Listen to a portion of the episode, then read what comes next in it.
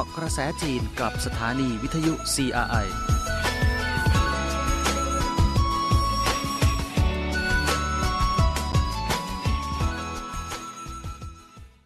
สวัสดีค่ะ คุณผู้ฟังต้อนรับสู่รายการเกาะกระแสจีนค่ะ วันนี้คุณผู้ฟังอยู่กับดิฉันดพีพันธ์วงกรบรเวศที่มารับหน้าที่สรุปข่าวสารความเคลื่อนไหวที่น่าสนใจในรอบสัปดาห์นี้เกี่ยวกับประเทศจีนค่ะ มาเริ่มกันที่เหตุแผ่นดินไหวเซฉวนนะคะ โดยเมื่อเวลา 12นาฬิกา52 นาทีของวันที่ 5 กันยายน ตามเวลาปักกิ่ง อำเภอหลูติ้ง จังหวัดปกครองตนเองชนชาติทิเบตกันจือ ในมณฑลเซฉวนของจีน เกิดเหตุแผ่นดินไหวระดับ 6.8 ค่ะ ศูนย์กลางของแผ่นดินไหวมีความลึก 16 กิโลเมตร ส่งผลให้เกิดความเสียหายอย่างรุนแรง รวมถึงโครงสร้างพื้นฐานบางส่วนนะคะ ทั้งน้ำ ไฟ และการจราจร โดยมีผู้บาดเจ็บและเสียชีวิตค่ะ หลังเหตุการณ์แผ่นดินไหวนายสีจิ้นผิงประธานาธิบดีจีน ได้บัญชาการออกคำสั่งที่สำคัญ ให้ถือการช่วยชีวิตเป็นภารกิจสำคัญอันดับแรก และให้ความช่วยเหลือแก่ประชาชนผู้ประสบภัยอย่างเต็มความสามารถ เพิ่มขีดการติดตามตรวจสอบภัยแผ่นดินไหวป้องกันไม่ให้เกิดภัยพิบัติที่อาจจะตามมาได้ในภายหลัง ปฏิบัติงานจัดการให้ผู้ประสบภัย มีถิ่นฐานที่พักอาศัย มีอาหารน้ำและเครื่องนุ่งห่ม สั่งให้หน่วยงานบริหารภาวะฉุกเฉินจัดส่งคณะปฏิบัติงานไปยังมณฑลเสฉวน พื่อให้การชี้แนะต่องานกู้ภัย กองทัพกับกองกำลังรักษาความสงบภายใน ต้องเข้าร่วมกับการกู้ภัยท้องถิ่น ใช้ความพยายามอย่างมากที่สุด เพื่อคุ้มครองความปลอดภัยทางชีวิต และทรัพย์สินของประชาชน ด้านนายหลี่เค่อเฉียงนายกรัฐมนตรีจีนนะคะ ก็ได้สั่งการให้ตรวจสอบที่เกิดเหตุจะส่งหน่วยกู้ภัยและรักษาผู้ได้รับบาดเจ็บอย่างเต็มความสามารถ ระมัดระวังภัยภูเขาหรือโคลนถล่ม ดูแลผู้ประสบภัยอย่างเต็มความสามารถ บูรณะฟื้นฟูโครงสร้างพื้นฐานที่ได้รับความเสียหายโดยเร็ว หน่วยงานที่เกี่ยวข้องต้องให้การชี้แนะ และการสนับสนุนแก่งานกู้ภัยส่วนท้องถิ่น ข่าวจากศูนย์บัญชาการของแผนกจัดการรับมือกับเหตุฉุกเฉินนะคะ ในช่วงเช้าของวันที่ 6 กันยายน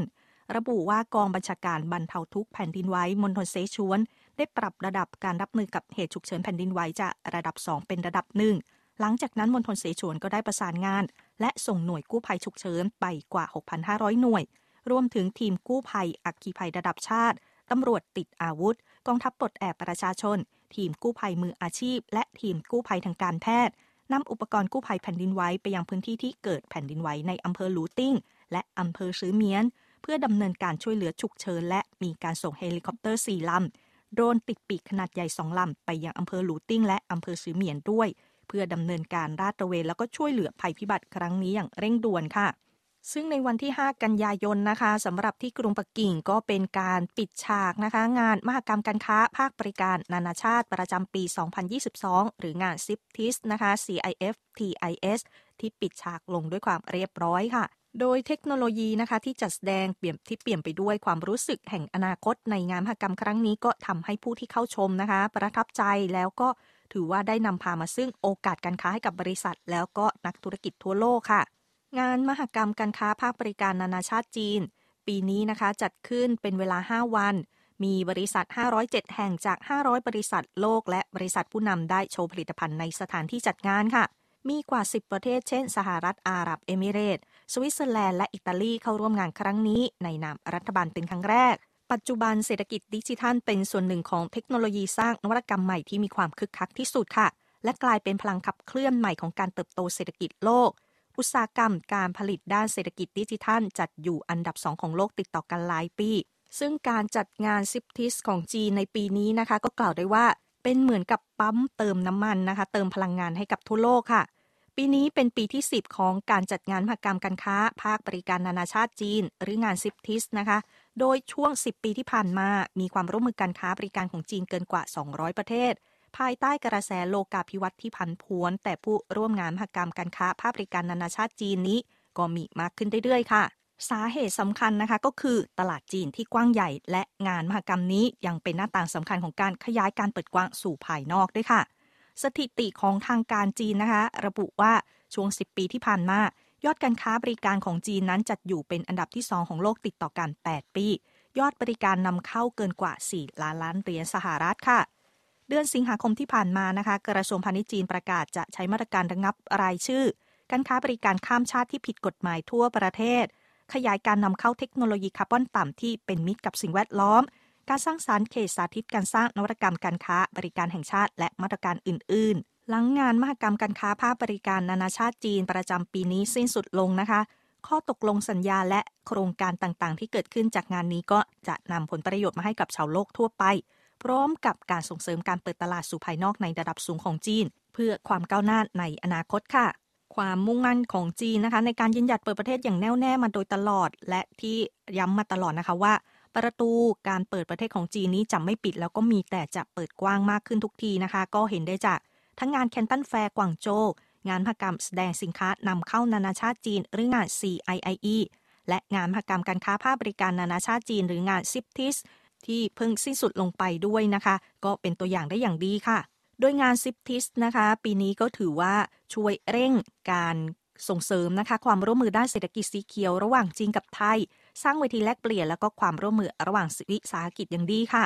โดยในช่วงที่มีการจัดงานนะคะ กระทรวงพาณิชย์ไทย สมาคมนักธุรกิจปักกิ่งประเทศไทยหอการค้าไทยในจีนและหน่วยงานต่างๆ รวมถึงบริษัทไทยจำนวนมากค่ะ ได้จัดคณะผู้แทนเข้าร่วมงาน งานปีนี้นะคะเน้นประเด็นความเป็นดิจิทัล พลังงานทดแทน รถยนต์พลังงานใหม่ และเศรษฐกิจสีเขียวเป็นต้น ได้ร่วมกันสร้างเวทีสำหรับการแลกเปลี่ยน และความร่วมมือระหว่างวิสาหกิจจีนไทยค่ะ แล้วก็ได้ร่วมกันนะคะ ส่งเสริมความร่วมมือในด้านเศรษฐกิจสีเขียวระหว่าง 2 ประเทศด้วย โดยงาน CIPTIS CIF TIS นี้นะคะ เป็นงานแสดงสินค้าภาคบริการขนาดใหญ่ระดับประเทศ ระดับนานาชาติแล้วก็เชิงอเนกประสงค์ค่ะ พื่อที่จะอำนวยความสะดวกในการจับคู่และการเจรจาอย่างต่อเนื่อง ระหว่างผู้แสดงสินค้าของจีนและต่างประเทศ โดยในช่วงไม่กี่ปีที่ผ่านมานี้นะคะ รัฐบาลไทยก็ให้ความสำคัญอย่างใกล้ชิดกับผลกระทบจากความหลากหลายทางชีวภาพ และการเปลี่ยนแปลงด้านสภาพภูมิอากาศทั่วโลก ในขณะที่จีนก็มีความโดดเด่นทางด้านเทคโนโลยีต่างๆ ค่ะเช่น การใช้พลังงานสะอาด เศรษฐกิจดิจิทัลเป็นต้น ในหวังลี่ผิงอัครราชทูตที่ปรึกษาด้านเศรษฐกิจ และการพาณิชย์ของสถานเอกอัครราชทูตจีนประจำประเทศไทย กล่าวว่าความร่วมมือระหว่างจีนและไทยในด้านยานยนต์พลังงานใหม่ เศรษฐกิจดิจิทัล อุตสาหกรรมไฟฟ้า โซลาร์เซลล์และด้านอื่น ๆ ประสบความสำเร็จอย่างมากเขากล่าวด้วยว่าปัจจุบันการลงทุนของบริษัทจีนในประเทศไทยส่วนใหญ่ รวมอยู่ใน 3 ด้าน 1 คือ ด้านการผลิตรถยนต์ ประเทศไทยเป็นฐานการผลิตรถยนต์ที่ใหญ่ที่สุดในเอเชียตะวันออกเฉียงใต้ ปัจจุบัน SAIC Motor และ Great Wall Motor ของจีนได้ลงทุนและสร้างโรงงานในไทย ซึ่งก็ต่างประสบกับความสำเร็จในการผลิตค่ะ ปีที่แล้วสัดส่วนทางตลาดของแบรนด์จีนในตลาดรถยนต์พลังงานใหม่ของไทยมีมากกว่าร้อยละ 60 ประการที่ 2 คือความร่วมมือในด้านเศรษฐกิจดิจิทัล บริษัทจีนได้ช่วยประเทศไทยในการส่งเสริม การก่อสร้างระบบดิจิทัลอย่างแข็งขัน บริษัทหัวเว่ยได้ก่อตั้งศูนย์ข้อมูล 3 แห่งในประเทศไทย และอาลีบาบาคลาวก็ได้ก่อตั้งขึ้นในประเทศไทยด้วย โดยจะเปิดให้บริการภายในปีนี้ค่ะ ประการที่ 3 คืออุตสาหกรรมการผลิต OEM บริษัทจีนได้ลงทุนและสร้างโรงงานในไทย ด้านการผลิตไฟฟ้าโซลาร์เซลล์ยางยางรถยนต์ และเครื่องใช้ไฟฟ้าในบ้าน พูดถึงการค้าดิจิทัลแล้วนะคะ ทางจีนเองก็ระบุนะคะว่าการค้าดิจิทัลนี้ถือว่าเป็นกุญแจสำคัญในการขับเคลื่อนการฟื้นตัวของการค้าโลกค่ะ โดยใน forum summit ว่าด้วยแนวโน้ม และแนวหน้าการพัฒนาการค้าดิจิทัลนะคะ ซึ่งเป็นส่วนหนึ่งของงานมหกรรม แสดงสินค้าภาคบริการนานาชาติจีนนะคะ ปีนี้ที่ได้จัดขึ้นที่ศูนย์การประชุมแห่งชาติในกรุงปักกิ่งนั้น นายเซิ่งชิวผิง รัฐมนตรีช่วยว่าการกระทรวงพาณิชย์จีน กล่าวในงานนะคะว่า การค้าดิจิทัล เป็นองค์ประกอบสำคัญของเศรษฐกิจดิจิทัล เป็นปัจจัยสำคัญที่เชื่อมต่อตลาดดิจิทัลในประเทศและต่างประเทศ การพัฒนาอย่างรวดเร็วของอีคอมเมิร์ซข้ามพรมแดน ได้บรรเทาผลกระทบจากการระบาดของโควิด -19 ในการค้าโลก ระหว่างปี 2012 ถึง 2021 นะคะ ขนาดเศรษฐกิจดิจิทัลของจีนได้ขยายตัวจาก 11 ล้านล้านหยวน มาเป็น 45.5 ล้านล้านหยวนค่ะ มีสัดส่วนในผลิตภัณฑ์มวลรวมภายในประเทศเพิ่มขึ้นจากร้อยละ 21.6 มาเป็นร้อยละ 39.8 นางซีเสี่ยวหลานนะคะ รัฐมนตรีช่วยว่าการกระทรวงอุตสาหกรรม และเทคโนโลยีสารสนเทศจีน ก็กล่าวในการประชุม forum summit ที่ผ่านมานี้นะคะว่า การเร่งพัฒนาการค้าดิจิทัลมีความสำคัญอย่างยิ่งต่อการ เสริมสร้างความยืดหยุ่นของการพัฒนาเศรษฐกิจ และการส่งเสริมการฟื้นตัวของการค้าโลก นายเซิ่งชิวผิงนะคะ รัฐมนตรีช่วยว่าการกระทรวงพาณิชย์จีนยังกล่าวเสริมค่ะว่ากระทรวงพาณิชย์จีน จะยังคงดำเนินนโยบายที่เปิดกว้างต่อไป เพื่อส่งเสริมนวัตกรรมและการพัฒนาการค้าดิจิทัล ตลอดจนให้การสนับสนุนทางนโยบาย ส่งเสริมการสร้างแพลตฟอร์มการค้าดิจิทัล และกระชับความร่วมมือระหว่างประเทศค่ะนางสีเสี่ยวหลานนะคะ รัฐมนตรีช่วยว่าการกระทรวงอุตสาหกรรมและเทคโนโลยีสารสนเทศจีนเองก็ย้ำค่ะว่า กระทรวงอุตสาหกรรมและเทคโนโลยีสารสนเทศจีนก็จะพยายามปรับปรุงระบบเครือข่ายให้ดียิ่งขึ้น ส่งเสริมการสร้างโครงสร้างพื้นฐานด้านดิจิทัล และปรับปรุงธรรมาภิบาลด้านดิจิทัลให้ดียิ่งขึ้นต่อไป เพื่อเร่งการพัฒนาการค้าดิจิทัลค่ะ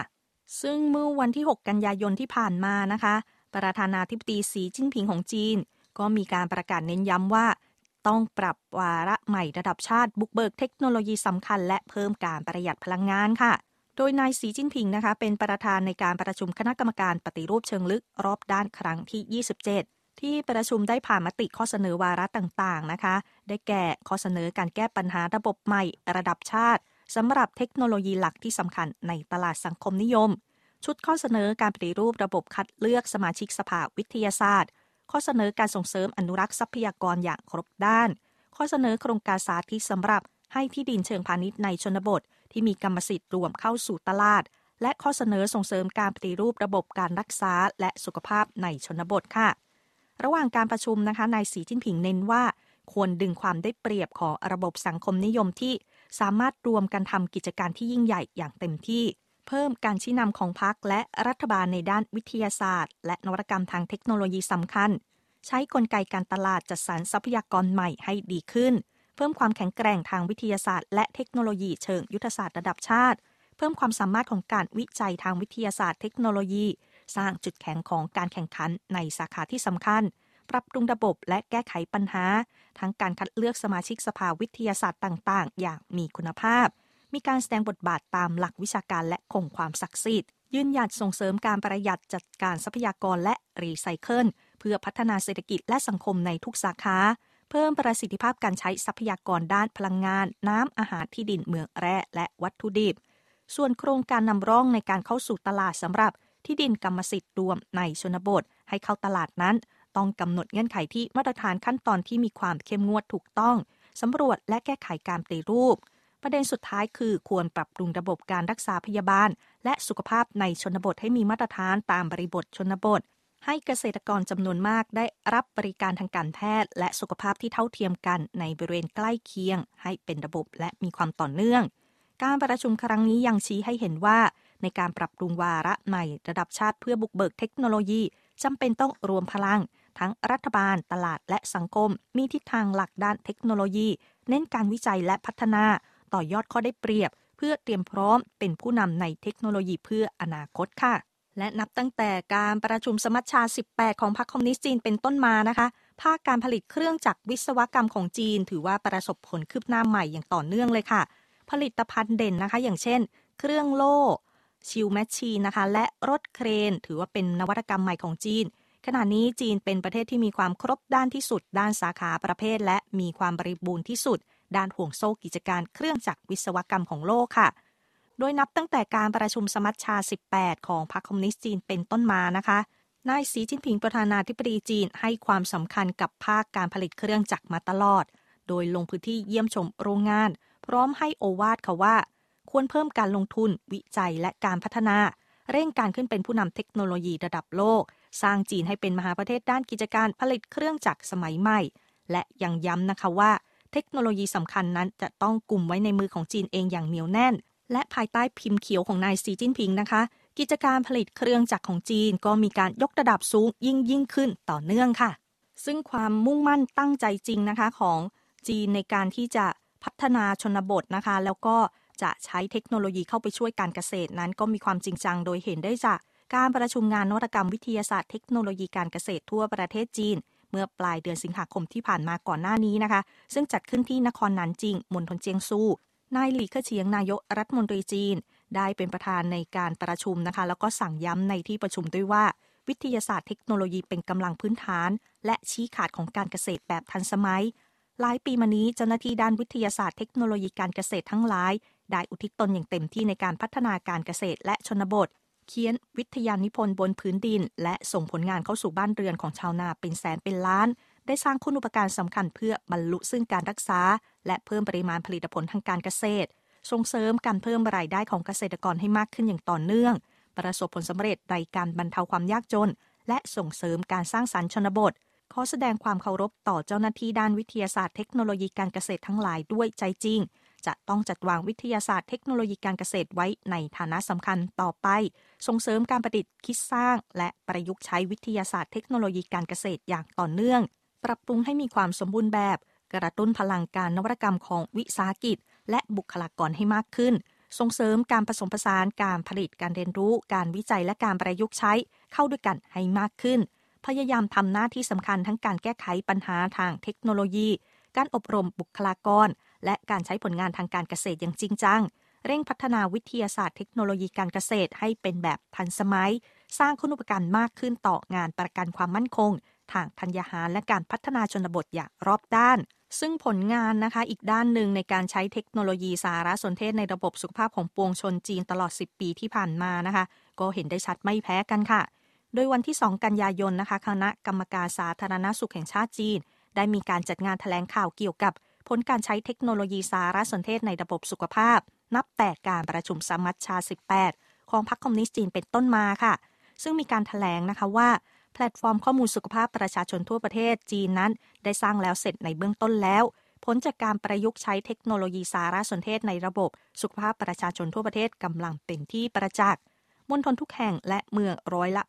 85 อำเภอร้อยละ 69 ทั่วประเทศจีน ได้สร้างแพลตฟอร์มข้อมูลสุขภาพประชาชนในพื้นที่ ทุกพื้นที่ได้จัด และปรับคลังข้อมูลอิเล็กทรอนิกส์เกี่ยวกับสุขภาพของประชาชนในพื้นที่ให้มีความสมบูรณ์ยิ่งขึ้น ให้แพลตฟอร์มข้อมูลสุขภาพประชาชนในพื้นที่ เชื่อมต่อกับโรงพยาบาลภาครัฐระดับอำเภอขึ้นไป แล้วกว่า 7,000 แห่งทั่วประเทศ ส่วนข้อมูลบริการรักษาพยาบาลภายในโรงพยาบาล จะมีการเชื่อมต่อถึงกัน ระหว่างโรงพยาบาลภาครัฐระดับเมืองกว่า 2,200 แห่งในเบื้องต้น โรงพยาบาลทุกระดับทั่วประเทศนะคะ ต่างให้บริการทางออนไลน์ได้ แล้วก็มีการปรับกระบวนการรักษาพยาบาลให้ดียิ่งขึ้นค่ะและพร้อมไปกับการผลักดันการพัฒนาความร่วมมือของแพทย์แผนจีนก้าวสู่สากลนะคะ นับวันก็มีการบริการของแพทย์แผนจีนที่มากขึ้น ต่อประชาชนในประเทศแล้วก็เขตแคว้นความร่วมมือหนึ่งแถบหนึ่งเส้นทางค่ะ ในฐานะที่เป็นฟอรัมสำคัญส่วนหนึ่งนะคะ ของงานพกรรมการค้าภาคบริการนานาชาติจีน ประจำปีนี้ เมื่อวันที่ 2 กันยายนที่ผ่านมาเช่นกันนะคะ ฟอรัมพัฒนาแพทย์แผนจีนหนึ่งแถบหนึ่งเส้นทางครั้งที่ 5 ก็ได้เริ่มขึ้นในรูปแบบออนไลน์แล้วก็ออฟไลน์ ด้วยนายหยูเหวินหมิงนะคะ ผู้อำนวยการบริหารแพทย์แผนจีนแห่งชาติจีนนี้ กล่าวว่าแพทย์แผนจีนได้มีการแพร่หลายไปยัง 196 ประเทศและเขตแคว้น มีความสำคัญในการดำเนินความร่วมมือระหว่างจีนกับอาเซียน สหภาพยุโรปสันนิบาตชาติอาหรับ องค์การความร่วมมือเซี่ยงไฮ้และกลุ่มประเทศบริกส์เป็นต้นค่ะ เมื่อปี 2016 นะคะ มีการจัดตั้งศูนย์แพทย์แผนจีนเซนต์ปีเตอร์สเบิร์ก มหาวิทยาลัยแพทย์แผนจีนปักกิ่ง ที่เมืองเซนต์ปีเตอร์สเบิร์ก เมืองใหญ่อันดับที่2ของรัสเซีย หลายปีมานี้ชาวรัสเซียนับวันมีความสนใจมากขึ้น ต่อแพทย์แผนจีน แพทย์แผนจีนกลายเป็นทางเลือกใหม่ของผู้ป่วยท้องถิ่นจำนวนไม่น้อยค่ะ พูดถึงประเด็นเกี่ยวกับการให้ความสำคัญนะคะ เกี่ยวกับการพัฒนาวิทยาศาสตร์เทคโนโลยีของจีนมาเยอะแล้วนะคะ ความร่วมมือทางเทคโนโลยี ระหว่างจีนกับอาเซียนนะคะ ก็จะมีการจัดการประชุมกันขึ้น ที่เมืองนันหนิง ในช่วงกลางเดือนกันยายนนี้ค่ะ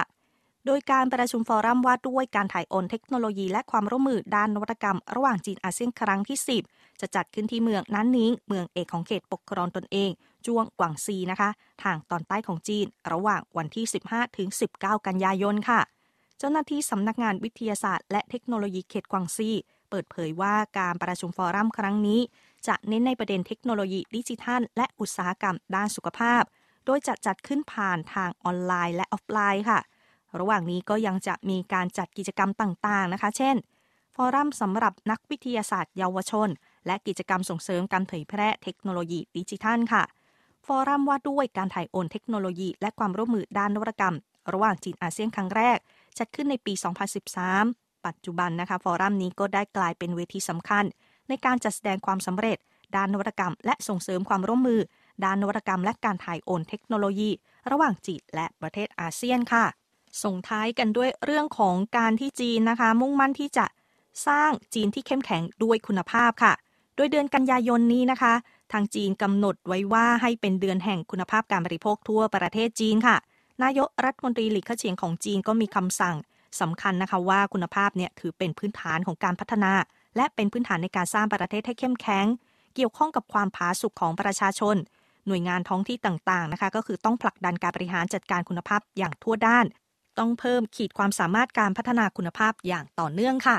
เวลาของรายการวันนี้ใกล้หมดลงแล้วขอบคุณคุณผู้ฟังทุกท่านที่ติดตามค่ะ ดิฉันรพีพันธ์วงกรประเวศลาไปแต่เพียงเท่านี้ สวัสดีค่ะ